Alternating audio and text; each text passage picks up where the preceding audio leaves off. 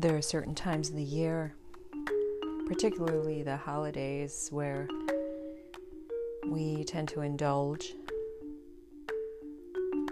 And then, followed by that, we usually feel called to detox or do away with.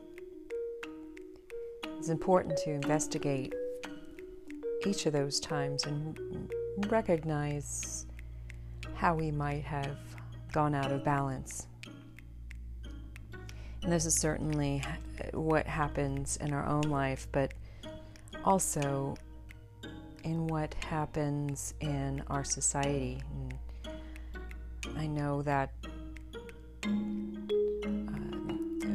the community or the city I grew up in, they're building a lot of condos and a lot of expensive houses.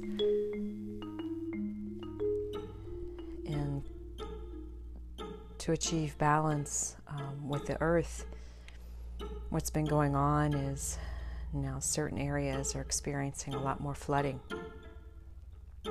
because too much construction, too much building causes not enough rain to soak in and the water has to go somewhere.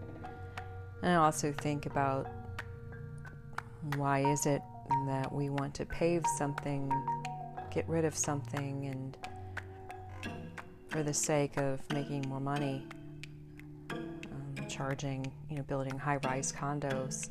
And meanwhile, people can't even afford to live. So ultimately, someone who is desirous of excess has not found balance because now, because of his or her desire for excess, now people are homeless and hungry. Or now some people are struggling because they can't afford to live. And these balances ultimately, through the love of nature, they ultimately settle themselves. Those people who live in a state of greed ultimately find themselves unfulfilled and asking themselves why they're not happy. And it's about balance. It's about recognizing when it's okay to take and when is it appropriate to give back. And I, uh, our society likes to have the duality of God and the devil, and God appeals to our benevolent nature, and the devil appeals to our sinful nature.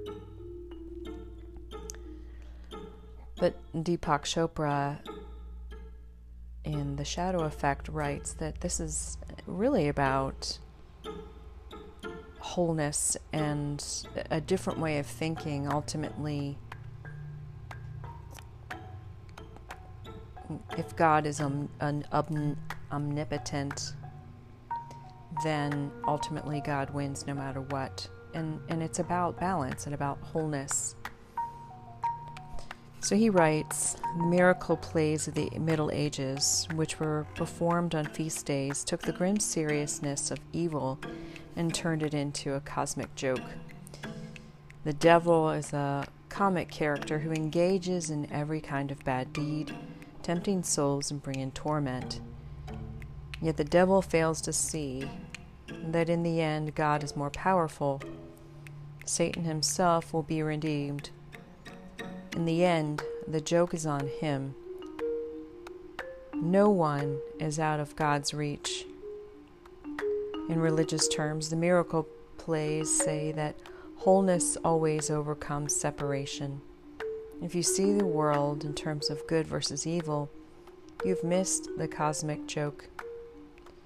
Whatever you think is wrong about yourself and too painful to confront can be seen in a different way. Life, meaning your life and mine, transcends any win or orientation. Wholeness goes beyond simplistic cause and effect explanation. In the web of relationship, you function in a much larger context.